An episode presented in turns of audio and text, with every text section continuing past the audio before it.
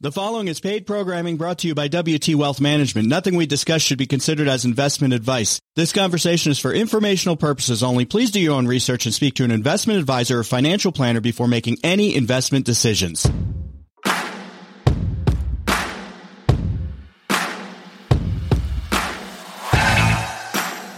Welcome. You're listening to Intelligent Investing with Glenn Leest. Uh, if you want to talk with Glenn, give him a call anytime at 928-225-2474. Email intelligentinvesting at wtwealthmanagement.com.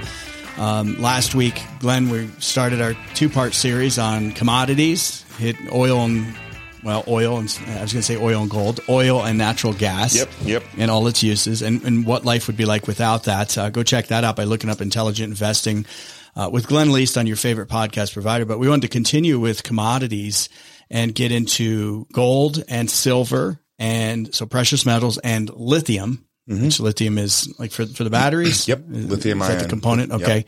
um, but let's start with gold. It's been around for a couple of years. Whenever I think of gold, I always think of pirates and uh, the Goonies. I don't You know think why. of Goonies, yeah, you Goonies, yeah. but no, gold's been around for a while. Um, definitely been a historically um, pretty uh, effective store of uh, of value. Um, you think about all the kings back in the day and all their gold storages. Um, even the Roman Empire used precious metals for their coins. Um, Yeah. you know, they'd have silver coins and then. You know, talk about inflation. They would debase it, meaning they would instead of being 100% silver, they'd be 98% and then 90 and then 85. Flip it. So yeah, so precious metals, specifically gold, has been around for a long time, and um, you know it's a it's a somewhat rare um, metal. Um, it takes a lot of effort to find it and mine it, but um, it's certainly not impossible to find. Um, like plutonium, obviously, you know, or uranium; those are like ridiculously hard to find. But gold is available. Um, we use it as a symbol of wealth. We use it for jewelry. We use it for um, you know aerospace and defense. We use it for our some of our uh, microprocessors and the the chips um, for conduction. So there's quite a few uses for uh, for gold. Um, now, gold in of, of itself is an interesting asset class because um, one of the things I've heard a lot of people say is um, I should just take all my money and put it in gold. And you know, what does that mean? How does gold work? What are the dynamics of what it does? Because it's definitely very different than say owning a share of Amazon. So I thought it would be a great show to talk about what gold is, some of the pros, some of the cons. Um, you know, from a currency perspective, the using gold was really um, effective because it was divisible, meaning you could divide up the gold.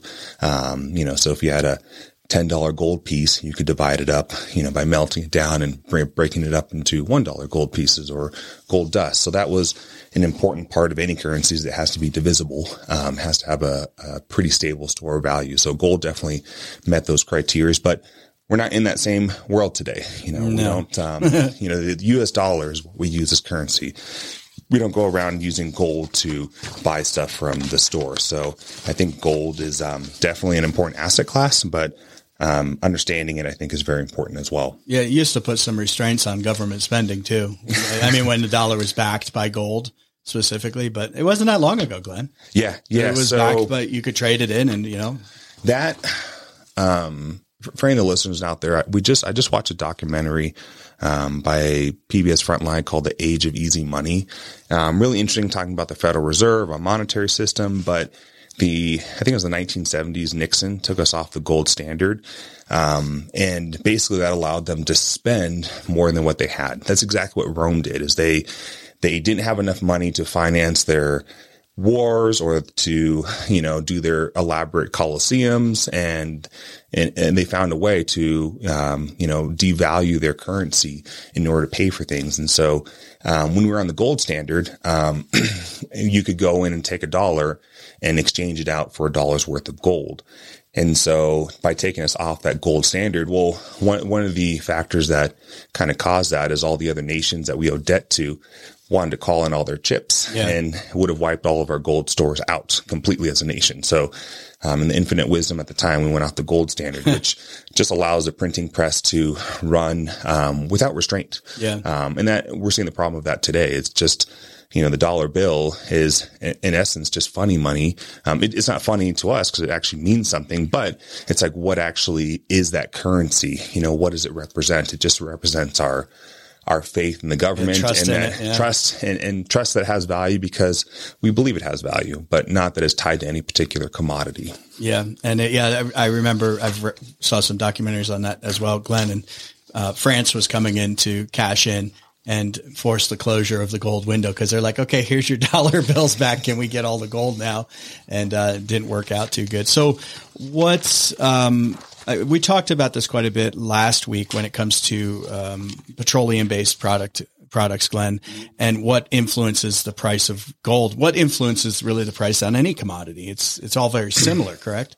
Yeah. So gold is interesting that there's a couple other um, things that factor into the price of gold, not just supply and demand, but gold has traditionally been seen as a fear hedge uh, or a uh, instability hedge. Did you say fear hedge? Fear hedge, yeah, yeah. Um, so when things are very scary or there's a lot of instability in our currency or in our government or around the world, people tend to flock to- towards gold. And uh, to me, um, I don't 100% understand why they picked gold. I think it's just because of the history that it had. Um, but, you know, there's a lot of other things that you could find that are effective stores of value aside from just gold. Um, but that is one dynamic of it that still seems to um, be recurring today. So definitely supply and demand um, is one of them. Um, the uh, inflation rates that also impacts the price of gold as well. So in times of high inflation rates, uh, gold tends to keep pace with inflation most of the time. Um, I think it's been said that an ounce of gold can buy a nice man's suit. Suit, yeah, yeah, and it's always kind of held that way. Yeah. So right now, gold's at nineteen hundred bucks. Uh, I think you probably buy a nice suit for nineteen hundred dollars. So it'd be pretty good. Yeah, it'd be nice. So well, back hundred years ago, same thing. Y- yeah, yeah, yeah. And, and interesting. I actually looked at the price of gold from 1975 till now. In 1975 it was about $100 an ounce. Right now it's around 1900. And so some people have told me, oh, well, gold will do so much. Gold has done better than the S&P in the last 50 or 60 years. And, um, I mean, you can find a, a, chart or a graph at any point in time and, and make that true. But, um, just because of the dynamics of maybe where the market was in gold. But if I looked at 1975 till now, um, for the S&P, um, in 1975, the S&P was around 100 bucks or so in that range. And now it's at 4,200 versus, um, same time frame for gold, 100 to 1900. So more than double its performance. Um, but gold actually doesn't, the downside of gold is it, um, it doesn't produce anything. It's not like a, um, this piece of metal goes out and innovates or corrects the, ne- or, you know, um, creates the next Snapchat or the next good or service that's going to revolutionize our world. It's just a piece of metal. So it does have limited applications as far as that goes. Okay. Um, how about silver? Cause they're always kind of paired together there. Um, how's it used? How's it compared to gold when you, when you've been looking at that historically? I yeah. should note I really like silver. Yeah. It's so just kind of fun. silver's, um, similar to gold, um, still kind of a fear hedge, but silver has a lot more applications mm. than gold. Um, like, like gold, pretty much it's jewelry, well, can't you don't we, we don't use it in teeth anymore. I was going to say teeth filling, but we don't. I really got my gold. big gold bling here. yeah, if ever, things ever get hard, you can go in and cash in your fillings. It's actually a pretty good savings program. It's like here, just pop this out. Uh, yeah, used to do so, that, right? um, so yeah, jewelry, uh, gold is used for some aerospace and defense, um, and then also maybe a little bit of microchips. It's used, but it's not. It's a great conduit. I mean, you can yeah. you can stretch that mm-hmm. gold really thin, but that's pretty costly wire. Yeah, I mean, uh, copper might be better. Yeah, might be better. Copper but silver, like you know the uh, the redheaded stepchild of yeah, metals. It's so much yeah. cheaper and yeah. just as effective. But yeah. yeah. so silver, some of the um, uh, applications that silver has that's different is um, the industrial application. So, um, you know, silver is a very good connectivity, electrical connect, mm-hmm. conductive material. Um, it also has a lot of reflectability too. So, um, that's an important aspect. It also has antimicrobial purposes too. Um, so some people um, use silver as medicinal applications. You've heard of colloidal, colloidal silver. Mm-hmm. Um, I think I mispronounced that, but yeah, silver has applications there. Um, batteries, solar panels, medical imaging devices, and a whole lot more. So I think silver, as far as an application um, of how that commodity is used, is much more broad than gold. Um, and I look for commodities that have a lot of real world application. And if anything is on top of that, like it responds well in, in, in fear times or instability, that's great. That's icing on the cake. But I don't want that to be my only thing that I look at when I'm looking at commodity is just it only does well when things are scary. Okay. I want it to also have a real world application, which is why as a firm, you know, we still have gold in our portfolio. Um, we also have silver, but we, we tend to lean more towards other areas like lithium, which we'll cover next, because that has huge, um, you know, applications for our lives today. But yeah, kind of going back to gold, uh, silver, um, silver has also been a currency over the years too.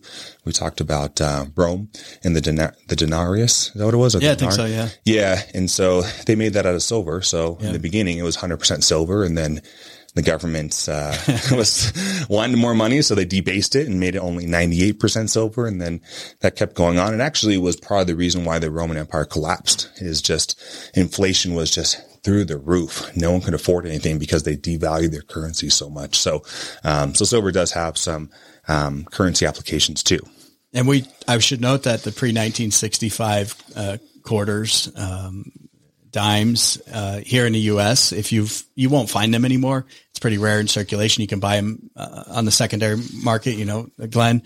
Um, but they had um, like ninety percent silver in them, mm-hmm. and yeah. now you look at it and it's got is it zinc or copper, whatever they got in there. Mm-hmm. They've taken the copper out of the pennies, so we've kind of seen that happen. Yeah, over yeah. the past fifty plus years. What is it? Uh, the penny um, is actually worth two cents an actual. The old metal. ones, if yeah, you old yeah, ones. yeah, because now they they kind of took out that they replaced the. What are we doing here? We should be going finding pennies. Finding pennies. people did that in the '60s with the silver coins as they were coming out of circulation, and um, you know, a quarter was a quarter, and now it's what's an ounce of silver. Yeah. Um, Wow. It's 25, 25 bucks, you know, so you get a few quarters, you're, you're pretty good.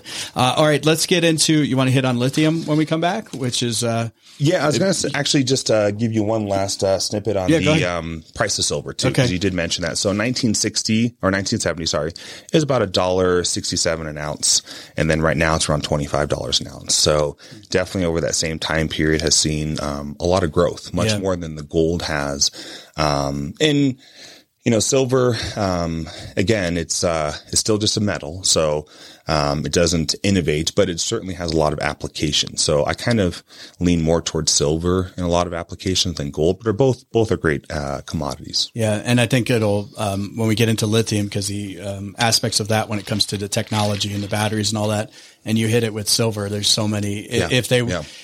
Last week we talked about getting, um, electric, people want to electrify. Mm-hmm. That's going to take a lot of silver. Oh, the other thing silver is, uh, used as, as, um, no, I'm thinking lithium, lithium, uh, Okay, we'll get lithium bicarbonate. So Okay. uh, depression meds. So Oh, okay. All right. Let's Yeah, get let's into, get into that next. Let's get into lithium when we get back. Uh, email Glenn at intelligentinvesting at WTwealthmanagement.com or give a call at 928 928 225 2474. That's 928 225 2474. Back in just a minute. You're listening to Intelligent Investing with Glenn Leest. Give Glenn a call right now at 928 225 2474. That's 928 225 2474. More Intelligent Investing with Glenn Leest when we come back.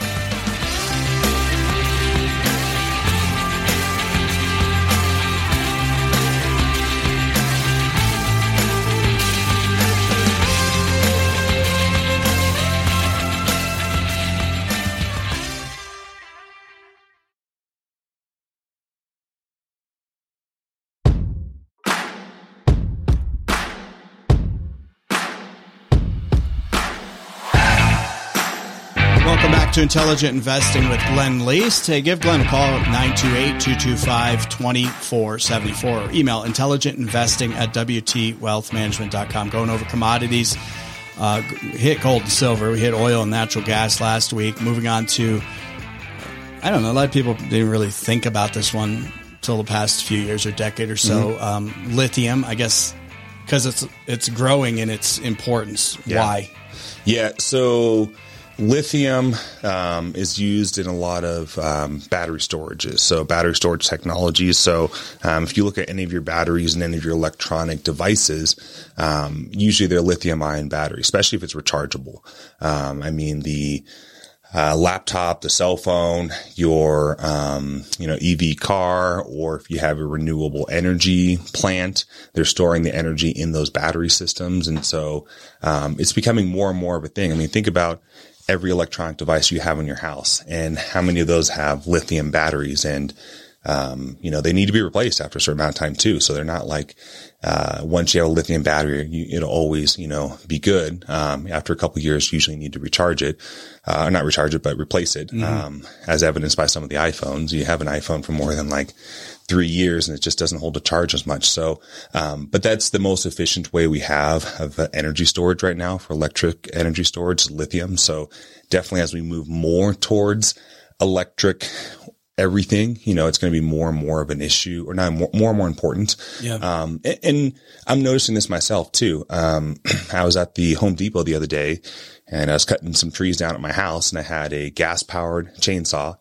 And then I went to go get another one, which is like a pole saw, you know, a little bit higher, can to get the high branches. And they didn't have any gas powered anything there. There's only like one brand that made gas power and all the other seven or eight major brands, everything was electric. So, mm. Um, and I was a little bit hesitant. I'm like, well, I've got some other Ryobi electric tools. And so I got this Ryobi, um, pole saw drill.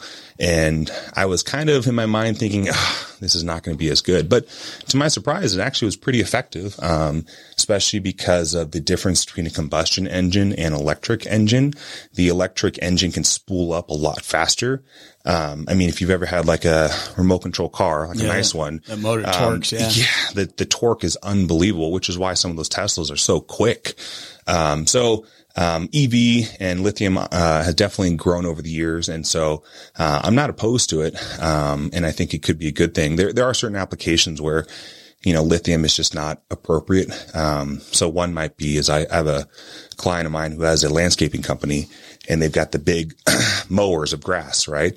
And uh, they're all um, either diesel or gasoline. They can mm-hmm. do an mm-hmm. entire football field and they're good to go. Whereas if they went to electric, they can only use that thing for maybe two hours and then they have to go offline and recharge it. And each one of those batteries, cause it's a huge industrial. Yeah. yeah, it's going to be pricey. So there are limitations with electric as far as that goes. So if you're doing long, prolonged, um, either travel or use the device, um, you would have to either have multiple batteries or kind of pause and and uh, let it recharge. Whereas gasoline um, applications just don't have the same issue. You just fill it up with gas and keep going. So. I have a ton of power tools and equipment, and I have a lot of electric stuff for drills and this mm-hmm. and that. Um, a prime example would be weed whackers. Yep. I have a gas powered weed whacker, a steel, and then a steel ba- uh, battery powered one batteries one's real good just to get out real quick and you got to do a little bit of work mm-hmm. or I give it to my son to do work. Yeah. Um, but if I have to really get into it and I'm really hacking down a lot of stuff, I get out the gas one. It's still, yeah. it's still more efficient. And I'm in the easier. exact same yeah. boat. I got the electric uh, weed whacker and it's okay for like little bit of yeah. jobs here and there. Or, I mean, if I've got lots of batteries, then it's like, okay, fine. But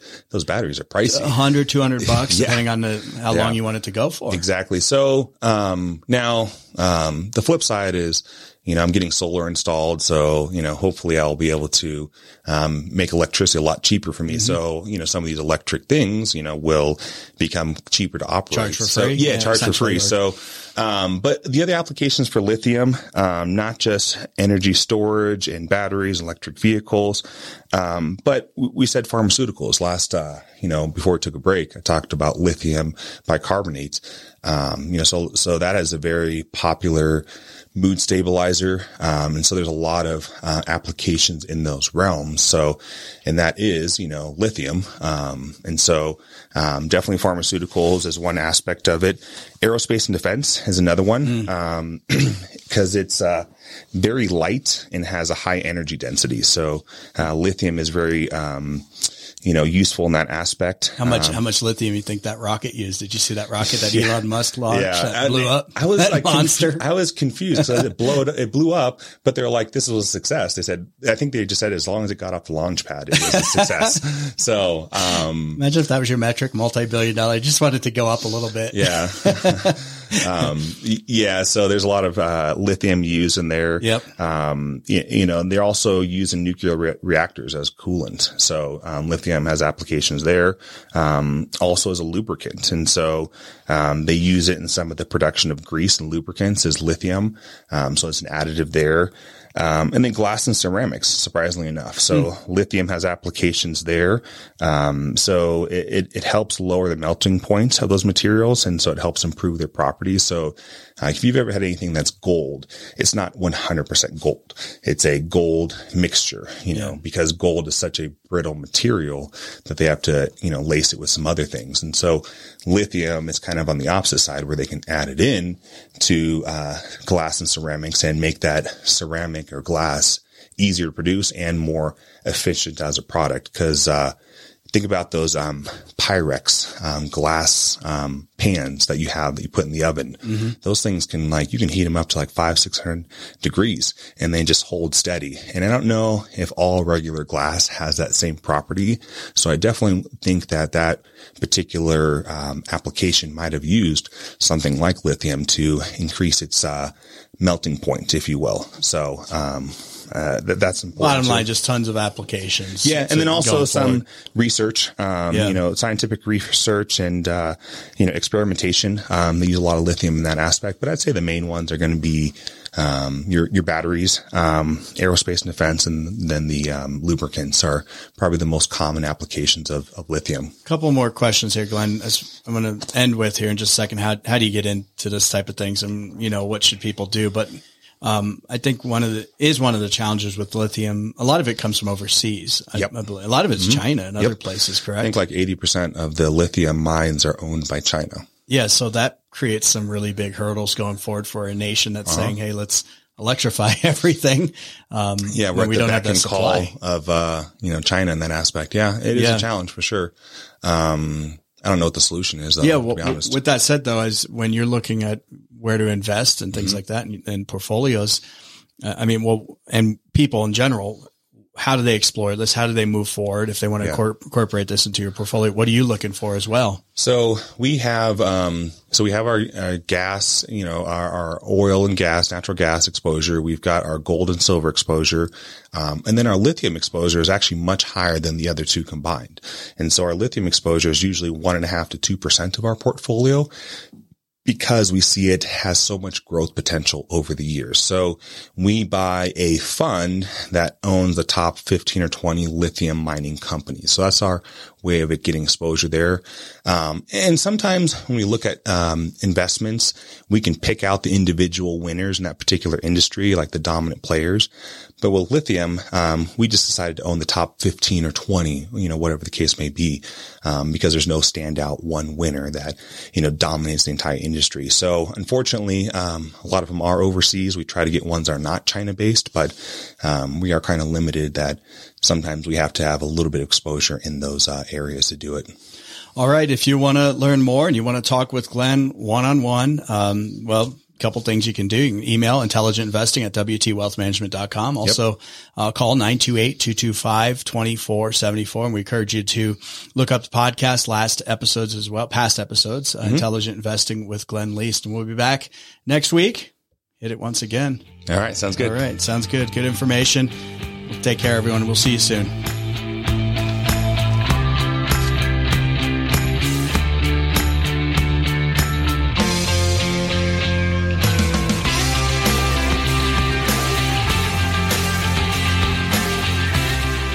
Following has been paid programming brought to you by WT Wealth Management. Nothing we've discussed should be considered as investment advice. This conversation was for informational purposes only. Please do your own research and speak to an investment advisor or financial planner before making any investment decisions.